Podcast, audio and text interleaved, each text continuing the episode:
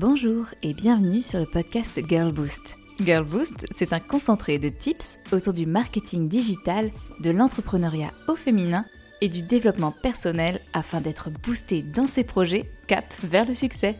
Rendez-vous chaque lundi pour un nouvel épisode afin de lancer la semaine du bon pied. Il y a une chose que l'on a tout expérimenté au moins une fois. C'est l'inspiration qui ne s'impose pas. Ce n'est pas parce que l'on a prévu de travailler sur un sujet qui demande de la créativité qu'elle viendra pointer le bout de son nez. Bien souvent, nos meilleures idées émergent dans des moments improbables. En balade, sous la douche, en train de déguster un carrot cake dans un salon de thé. Et cela nous demande donc d'avoir le réflexe de les noter dans un petit carnet ou dans son téléphone Sinon, elles repartent aussi vite et sans prévenir. Une chose est sûre, la fée créativité est avant tout spontanée. Sauf que parfois, on a grand besoin de travailler avec des timings qui s'imposent à nous. Que l'on parle de posts sur les réseaux sociaux, de plans de communication ou de branding, la créativité a son rôle à jouer dans plusieurs étapes du développement d'une activité ou d'un projet. C'est là qu'il faut savoir faire face au fameux syndrome de la page blanche, sans le redouter. Car, rassurez-vous les Girl Boost, il y a plusieurs façons de travailler sa créativité pour répondre à des besoins et des attentes. Notamment, il y a toutes les méthodes dites d'idéation. L'idéation, c'est le fait de générer un maximum d'idées quand on a une problématique donnée. On peut donc utiliser des techniques d'idéation dans tous les domaines. En communication, en marketing, en développement commercial, en prospection, en logistique, en recherche et développement, et ainsi de suite. Elles sont utilisables à l'infini pour répondre à toutes ces questions que l'on se pose en trouvant des pistes innovantes et différenciantes. Tout ce que l'on aime. Mais avant de parler technique, parlons préparation. Une séance d'idéation se prépare pour qu'elle soit efficace. Il lui faut un cadre propice avec un bureau rangé, sans distraction pour notre tête, qui pourrait se laisser aller à regarder les crayons qui traînent ou le courrier à traiter. Il lui faut également une problématique précise pour que les idées qui arrivent répondent aux besoins. Il faut donc préciser une problématique à laquelle on souhaite répondre. On peut y mettre un temps, un budget ou une question. Comment développer la communication de Girl Boost en trois mois avec un budget de X euros? Quel plan d'action pour lancer une campagne de financement participative pour le produit X en décembre 2021 Et une fois la problématique définie et énoncée, on a finalement un objectif, l'objectif de la séance d'idéation. Et puis enfin, il lui faut aussi un timing. On pourrait faire de l'idéation pendant des heures et des heures. Et pourtant, il est bien plus constructif de cadrer la séance avec un début et une fin pour que l'on puisse rester concentré et efficace. On a maintenant un cadre idéal pour lancer la séance. Il nous reste plus qu'à choisir une méthode. Les techniques d'idéation favorisent la créativité collective et tout ce qui est co-création, quand on va créer avec une équipe ou avec une communauté le développement d'un produit, d'une communication, d'un projet. Mais ici, je vous propose d'utiliser ces méthodes même quand on est toute seule à la barre. En tant que Girl Boost, on a aussi de quoi plancher sur nos idées.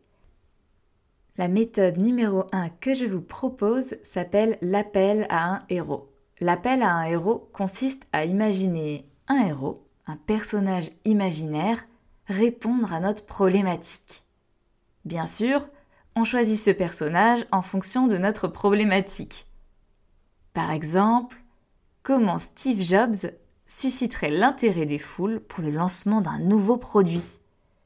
Comment Michelle Obama construirait un réseau d'entrepreneuses puissantes avec lesquelles travailler? Comment elle, professeur de la Casa des Papels, définirait un plan B et un plan C pour son projet afin de garantir son succès quoi qu'il arrive? Finalement, le héros nous permettra de trouver des solutions innovantes et différentes de celles que nous aurions mises en place ou trouvées par nous-mêmes. Cela permet de libérer un peu la créativité et d'ouvrir le champ des possibles, car le piège finalement, quand on essaye d'être créative, c'est de devenir trop pragmatique, et donc sans le vouloir de s'imposer des freins et des barrières. Le héros, lui, permet de casser ces barrières. La méthode numéro 2 que je vous propose s'appelle les chapeaux de Bono. Quand on est face à une problématique, qu'elle soit d'ailleurs personnelle ou professionnelle, on peut utiliser les six chapeaux de Bono. Cet exercice fait appel aux sciences cognitives. L'idée, c'est de regarder la problématique sous différents angles illustrés par six chapeaux. Il y a le chapeau de la neutralité, qui va s'appuyer sur des faits, des chiffres, sans interprétation. On est ici dans l'ultra-pragmatisme. Le chapeau des émotions, où on parle ici de nos intuitions, nos ressentis, nos sentiments et ressentiments. Le chapeau de la créativité, où on ouvre le champ des possibles sans aucune restriction. On peut devenir foufou et assez extravagant sous ce chapeau. Le chapeau du pessimisme, on va évaluer les risques, les dangers, les inconvénients et on va miser sur la prudence. Le chapeau de l'optimisme, on va énoncer une critique positive, rêver, faire des commentaires constructifs sur l'idée donnée. Et enfin, le chapeau de l'organisation. On va imposer une rigueur, canaliser les idées, faire un plan d'action concret. Donc à partir d'une idée donnée, on va l'étudier sous les différents chapeaux pour être capable de l'exploiter pleinement. Cela permettra ainsi de filtrer et trier les idées, mais aussi et surtout de terminer avec un plan d'action concret à appliquer. La méthode numéro 3 que je souhaitais vous présenter s'appelle le Crazy 8. L'idée est d'apporter 8 solutions différentes dans 8 cases par rapport à la problématique et ensuite de développer chacune de ces solutions avant de choisir la meilleure. Cela permet de voir différentes options possibles sans se restreindre au début. On liste des options sur une même échelle et ensuite on va essayer de développer et de comprendre laquelle est la meilleure et pourquoi. En réalité, il existe des dizaines de méthodes d'idéation différentes. Certaines où l'on utilise des post-it, d'autres où l'on dessine, on fait une esquisse, d'autres encore où l'on se laisse guider sans aucune limitation pour ensuite retravailler les pistes avec un regard neuf. Ce qui est sûr, c'est que ce sont autant de pistes à utiliser quand vous êtes face au syndrome de la page blanche, ou quand vous souhaitez travailler profondément sur une des problématiques que vous rencontrez avec votre projet. N'oubliez pas que la créativité, c'est quelque chose qui se travaille, mais le fait de générer des idées tout autant et vous avez de nombreuses solutions pour vous y aider.